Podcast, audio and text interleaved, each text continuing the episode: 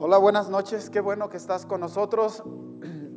Bienvenido a nuestra noche. Esta noche va a ser una noche especial, una noche diferente. Es una noche de reflexiones, una noche para considerar la palabra de Dios. Y pues te invito a que estés atento, a que juntos podamos unirnos en este tiempo de reflexiones. Esta, esta noche va a ser diferente, así es que aquí comenzamos. Quiero invitarte a que reflexionemos en lo que está escrito en Hebreos 12.2. Dice la palabra de Dios en Hebreos 12.2 que mantengamos puestos los ojos en Jesús, el autor y consumador de nuestra fe. Es una invitación a mantenernos en estos días en que son tantas y tantas las distracciones o tantos los motivos para voltear a ver otras cosas. Es un tiempo en que se hace más necesario el voltear a ver a Jesús. Gracias a Dios por Jesús, que es eterno, que vengan circunstancias, vayan circunstancias, Jesús permanece y sus palabras también. Entonces, yo te invito a que reflexionemos en esta realidad, en estos días en que eh, nuestro presente está muy lleno de cosas que quieren jalar nuestra atención. Algunas podemos controlarlas, algunas de ellas no. La economía, muchas de ellas nos, causa incertidumbre, no sabemos qué vaya a suceder. Entonces eso jala nuestra atención. La salud, la, en este caso la salud mundial, la salud presente, también es otro motivo de estarnos continuamente. Pero también hay otra parte, la parte de hay tanta variedad de ofertas en los medios electrónicos, en la televisión, en las diferentes cosas que están jalando nuestra atención, la gran oferta de, productos que también quieren llamar nuestra atención, porque incluso si atrapa nuestra economía, si algo nos llama la atención, atrapará nuestra economía y al estar nuestra economía comprometida, también nuestra atención estará distraída. Entonces, eso es, eso es algo de lo que podemos reflexionar en nuestros días, de que Tengamos cuidado con estas cosas. Eso es lo que quiero invitarte esta noche, a que, a que volteemos a ver a Jesús en el sentido de todo lo que Él nos invita a pensar, a creer y a entender. Somos peregrinos, estamos aquí de pasada, entonces quiero que tomemos también esos principios que están ahí escritos en la palabra de Dios, que son herramientas que en su tiempo sirvieron para las personas a las que se les entregó, pero que han permanecido vigentes porque son útiles, son prácticos, son buenos para nuestra, en este caso, para nuestro enfoque, para mantenernos enfocados o mantenernos atentos en aquello que es necesario para poder alcanzar la meta que Dios sueña para nosotros. Dios tiene una meta para nosotros, Dios tiene un sueño para nosotros y Dios quiere que lo alcancemos. Entonces, parte de nuestra responsabilidad y deber es cuidarnos de las distracciones, de las cosas que nos distraen y que jalan, que jalan nuestra atención. Otra una cosa, una herramienta que fue dada desde hace mucho tiempo es la herramienta de la repetición. La repetición en Deuteronomio 6 de 4 al 10, le fue dicho al pueblo de Israel que repitiera esas palabras y que las repitiera en todo tiempo. Pero no solo es una cuestión de repetir en sí, sino de repetir el qué y el para qué.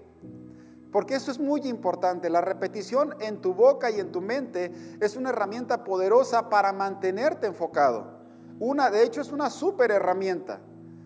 Es una súper herramienta para mantenerte enfocado. Nosotros, en este caso el pueblo de Israel dice que le recomendaba, su misión de ellos era en, dos, en dos sentidos muy importantes.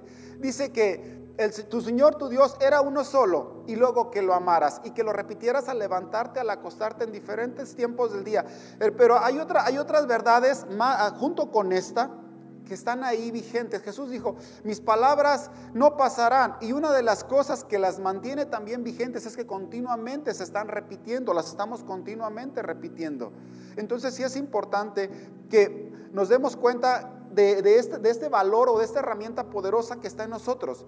Por eso yo lo que quiero invitarte esta noche es que tus oraciones estén llenas de palabras que te, te dan la dirección de quién eres, para qué estás aquí y a dónde vas cuando termines tus días.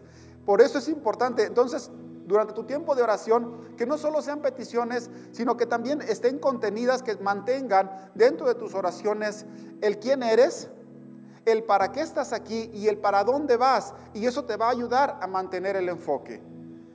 Eso es muy necesario. También otra parte muy importante dentro de nuestro caminar en nuestra vida es también la música que cantas. La música que cantas también, ellos a través de los himnos, a través de himnos, ellos también mantenían o mantienen o están ahí escritas esas verdades porque nos hablan de la grandeza de nuestro Dios que es el que nos está esperando, que es el que nos sostiene y que es el que nos hizo.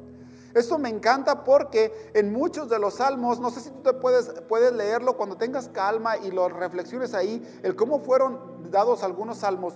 Muchos de los salmos eran repetidos cuando ellos iban caminando rumbo al templo. La nación es muy grande y cuando ellos se congregaban en el templo, cuando se dirigían al templo, iban las congregaciones o iban las peregrinaciones, ellos iban cantando y iban repitiendo estos salmos. Y iban repitiendo estas verdades. Es importante también que nuestra música esté llena de estas verdades, de quiénes somos, para qué estamos aquí y a dónde vamos. Esto es muy importante. Entonces, yo te invito a que estas realidades que hemos, que hemos estado considerando las traigamos a nuestra vida, tanto la vida saludable, a veces la llamamos promesas, pero que no solo sean promesas, sino que se vuelvan realidades, que se vuelva una realidad en tu boca y luego se vuelva un accionar en tu vida. ¿Por qué? Porque tenemos un objetivo. El objetivo es dar en el blanco. Y a todos nos gusta. El blanco es alegría. El blanco es paz. El blanco, el blanco es satisfacción. Es como un fruto que llega perfectamente a la cosecha y es perfectamente bien, pues en este caso cumple su propósito y desarrolló su potencial. Y eso es a lo que te invito esta noche, a que demos en el blanco. Si algo te había distraído, si algo te estaba distrayendo, volvamos y pongamos nuevamente los ojos en Jesús, que es quien nos va a llevar a la meta final y quien es quien nos está esperando al final del camino. Así que te invito a que retomemos y regresemos la vista a Jesús. Continuamos.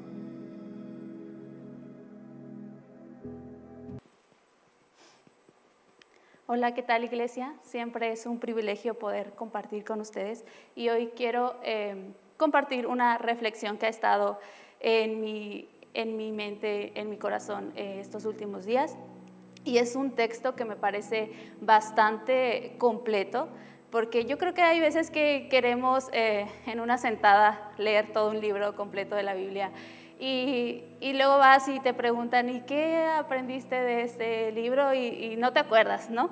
Porque te enfocaste en, en, en leer mucho, pero uh, sujetaste muy poco. Y en este verso eh, es corto, pero es demasiado profundo, al menos para mí. Así lo he entendido estos últimos días y quiero leértelo. Seguramente lo has escuchado en varias ocasiones, pero hoy vamos a profundizar un poquito más sobre esto y es Filipenses 4, verso 6 y dice así. No se preocupen por nada, en cambio oren por todo. Díganle a Dios lo que necesitan y denle gracias por todo lo que Él ha hecho. Me encanta este verso porque a veces, pues sí, ¿no? Dice, no se preocupen por nada. Es como si te dijeran, eh, no estés triste, ánimo y ya. Pero me encanta porque este texto enseguida dice, en cambio, oren por todo. Cambiar tu preocupación por oración. Y yo creo que a veces nos olvidamos de, la oración y, te preocupas por algo y, y primero te preocupas y luego le buscas solución, no encuentras solución, te preocupas más y qué bueno sería que, que, de verdad lo hiciéramos tal cual está aquí escrito, ¿no? Que, que en el momento que, que te, eh, que llega una preocupación a tu vida, en automático tú tomes esa herramienta y ores a Dios. Pero a veces mm, lo dejamos hasta el final, cuando ya el problema se hizo bastante grande y ahora sí, Señor, ayúdame, porque no puedo. Entonces, me parece increíble porque dice, oren por todo, o sea, absolutamente todo, hasta lo que te parezca como insignificante para ti, o sea, Dios está ahí para escuchar eso que para ti es insignificante. Y eso me encanta porque he podido experimentar esa parte de cuando son cosas pequeñas y yo digo, Dios, no puedo con esto y oro. Son cosas insignificantes y tal vez te ha pasado, no sé, eh, puedes orar, eh, no sé, porque el arroz se te esponje y no se pegue, eh, tan simple como eso, como cosas tan grandes de las, que, de las cuales no tienes control. Porque si tú oras en lo pequeño, tendrás la certeza de que Dios en lo grande te va a proveer, de que Dios en lo grande te va a ayudar. Y tal vez, hay, tal vez en este momento hay algo que te preocupa. Ojalá que desde el principio le hayas entregado esa preocupación a Dios para que Él tome control de esto. Y me encanta el verso siguiente porque dice, así cuando tú entregas eh, tu preocupación a Dios, cuando tú oras a Dios por todo, absolutamente todo, lo dice aquí, así experimentarán la paz de Dios que supera todo lo que podemos entender. La paz de Dios cuida sus corazones y su mente mientras vivan en Cristo Jesús. Hace rato comentaba Chuy que, que si tenemos como nuestra visión enfocada en Dios, vamos a dar al blanco. Y me encanta porque si tú experimentas la paz de Dios, cuando hay paz en ti, tú vas a dar al blanco. Cuando hay paz es menos probable o, improbable que tú vayas a errar al blanco porque esa paz te dirige y es la paz de Dios la que nos dirige entonces mi oración en esta noche es que podamos entregar absolutamente todo en manos de Dios, todo eso que nos preocupa en automático, ponerlo en oración, lo que, lo que para ti sea insignificante o lo que para ti sea algo que no puedes controlar, que sea puesto en las manos de Dios y que podamos experimentar su paz, que podamos vivir este texto literalmente en nuestras vidas y eso de verdad nos va a llevar hacia el lugar al que Dios nos quiere llevar.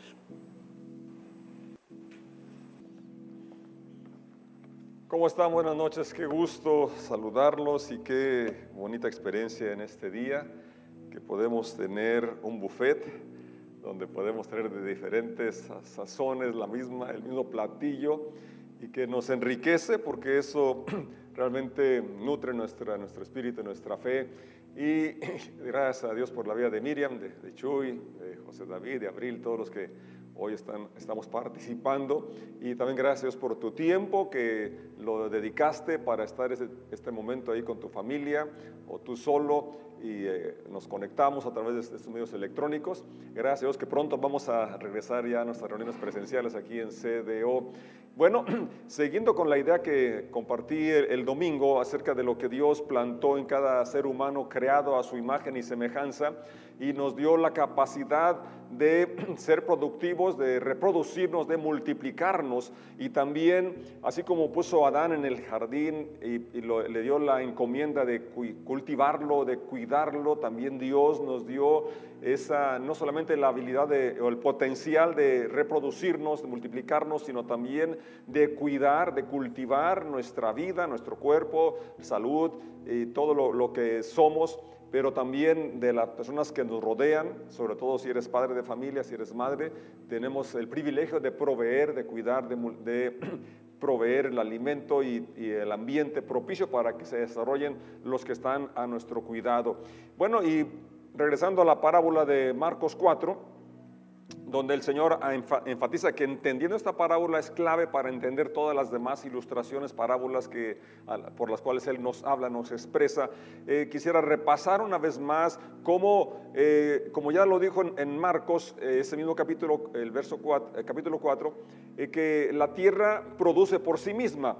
Y luego en, esta, en esta parábola que había contado antes de la semilla que cae en cuatro diferentes tipos de tierra, nos habla que realmente aunque la tierra tiene los fertilizantes, es una tierra fértil, tiene ahí los nutrientes, pero eh, hay una parte activa que nos corresponde, digamos, eh, en el mismo principio menciona cómo la tierra no producía todavía hasta que vino el hombre para que la labrara. Entonces, aunque hay el potencial, hay los, nutrientes, Dios dispone en nosotros eh, la capacidad de reproducirnos, pero hay, cosas que necesitamos hacer para que se logre la cosecha, que sea productiva. Y regresando al punto de la semilla que cayó en, entre en el camino, eh, obviamente ese camino eh, originalmente no era camino, se hizo camino al andar y eh, por caminar por el tránsito se compactó la tierra. Entonces ahí, obviamente, si queremos que ahí, ahí pudiera llegar a ser productivo, sí se afloja, sí se quebranta y esto nos habla de la necesidad de un quebrantamiento en nuestro corazón, de un arrepentimiento y que esto no es nada más cuando nos convertimos en una actitud constante de arrepentimiento. Un hermano que amo aquí en la casa de oración siempre pide, eh, siempre en, sus oraciones, ah, Señor, perdóname, Señor, me arrepiento. Yo creo que es una actitud constante que debe estar en nuestros corazones de quebrantamiento, de que Dios examine nuestro corazón y que realmente si hay algo negativo, algo que no le, agrada, nos sea revelado y del cual arrepentirnos. Entonces esto, es, esto prepara la tierra para que la semilla germine y crezca. Luego, también en, ese ejemplo nos habla claramente de que el mensaje se puede olvidar porque no se captó, no se comprendió. Y ahí es donde tenemos que orar, Señor, abre mi entendimiento, Señor, dame sabiduría. Y dice Santiago que si le pedimos sabiduría, Él nos va a dar, no poquito, sino bastante la que necesitamos. Luego, la parte que cayó en, las piedras es aquella, pues que no tiene raíz, no tiene eh, profundidad y también ahí la tierra puede ser fértil si se quitan las piedras. tú puedes tener fe si vamos a la fuente, como ya escuchábamos a Chuy, si ponemos los ojos en Jesús, que es el autor y consumador de la fe, nuestra fe se va a incrementar. Si eh, vamos a la lectura de la palabra de Dios, de la, Biblia, que dice Romanos, la fe viene por oír, oír la palabra de Dios, eso va a incrementar nuestra fe. Como decía Miriam, si oramos, la oración es una expresión de confianza. Eh, platicamos, hablamos con Dios porque sabemos que Él nos escucha, sabemos que Él tiene el deseo de ayudarnos, Él está con nosotros. Entonces es una expresión de confianza. La confianza es, es lo principal, es lo que honra a Dios cuando podemos confiar en Él y nuestra fe se va a desarrollar a medida que podemos estar más cerca de Él y confiar en nuestra vida, nuestro futuro también. Entonces las piedras han de ser removidas para que se quite la duda, para llegar a comprender y mantener nuestra confianza, no perder la fe, sino entender que Él nos ama, que Él está con nosotros, que Él quiere ayudarnos. Luego, en nuestra oración ahí podría ser, aumentame la fe. Señor, sí creo, pero yo sé que puedes aumentar mi fe, mi confianza en ti. Y la, parte que, sigue es la, quizás la, para mí la central el verso 18 donde habla la, parte que cayó entre espinos y ya expliqué que no solamente son eh, arbustos con espinas, sino cualquier tipo de maleza diferente a la que se sembró. Esto es capaz de ahogar el cultivo, la, semilla que se, está, que se ha sembrado. Y se explica, y aquí está lo interesante, el Señor Jesús explica cuáles son las malezas, los espinos que pueden ahogar y hacer infructuosa esta planta. Y dice el verso 19, los negocios de la vida, es decir, eh, el ocuparte en, asuntos es, es, importante, es decir, hay negocios que vamos a ocuparnos, Dios nos dio la capacidad de, de, ser productivos, de trabajar en diferentes áreas, pero el problema es cuando la, nos preocupan demasiado, dice, los negocios de la vida presente les preocupan demasiado. Aquello que está captando tu mente, tu corazón y que te desvía del objetivo eterno, de lo, de las, es decir, hay un cambio, un desorden en las prioridades y le damos más énfasis en, en pensar, en preocuparnos y dejamos eh, a un lado lo eterno, dejamos a un lado las personas. Yo creo que aquí es donde nos llama la atención al equilibrio, al ordenar nuestras prioridades, donde amamos a Dios por sobre todas las cosas. Y luego también a nuestro semejante, a nuestro prójimo, como nosotros mismos. El amor a las riquezas, no es que la riqueza sea mala, sino el amor a las riquezas. Y dice, los engaña, porque ya lo dijo Pablo, la raíz de todos los males es el amor al dinero. El dinero no es malo, es el amor al dinero lo que es la raíz de todos los, males. Y luego también, y quisieran poseer todas las cosas. Ahí están enfatizando, subrayando lo que puede ahogar la semilla, la planta y no dejarla producir. Y esto habla de nuestras vidas, de nuestra fe, cómo puede ser ahogada si nos absorben las preocupaciones de las cosas de esta, tierra, si el amor al dinero es lo que nos está haciendo trabajar, si queremos poseer las cosas, es decir, la, avaricia, la insatisfacción, quizás es lo que te está moviendo a hacer algo o más de lo que pudieras o deberías hacer. Entonces es poner un límite a estas cosas.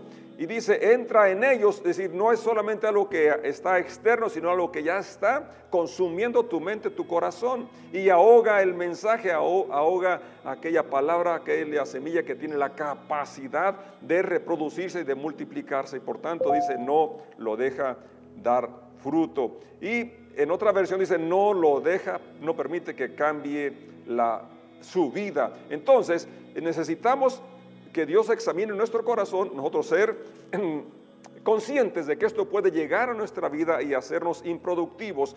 Y luego entonces eh, analizar nuestra vida si estamos siendo productivos, estamos produciendo aquello que Dios espera, porque aquí habla de que rinde a 30, a 60, a 100. Dios espera rendimiento en nosotros porque nos dio esa capacidad de reproducirnos y de multiplicarnos. Si no me estoy reproduciendo, si no eh, me estoy multiplicando, entonces quizás esté en ese asunto de la semilla que cayó entre espinos, porque las preocupaciones, porque eh, el enfocarme en, aquellas cosas materiales que, no deberían de consumir mi, pensamiento o mi corazón, o estar eh, insatisfecho y quiero obtener mucho más de lo que tengo porque hay una avaricia que me está motivando a trabajar o a ocuparme de malezas que me van a robar la vitalidad y quitar de mí el egoísmo y recordar el mandamiento principal, amar a Dios por sobre todas las cosas, amar a mi prójimo como a mí mismo, entonces ahí vamos a ver a un, un equilibrio y un reordenar mis prioridades. Estos son los que oyen el mensaje, lo captan, dejan que cambie su vida, entonces es la tierra fértil que va a rendir a 30, a 70, a 100 por uno. Son los que oyen y entienden la palabra.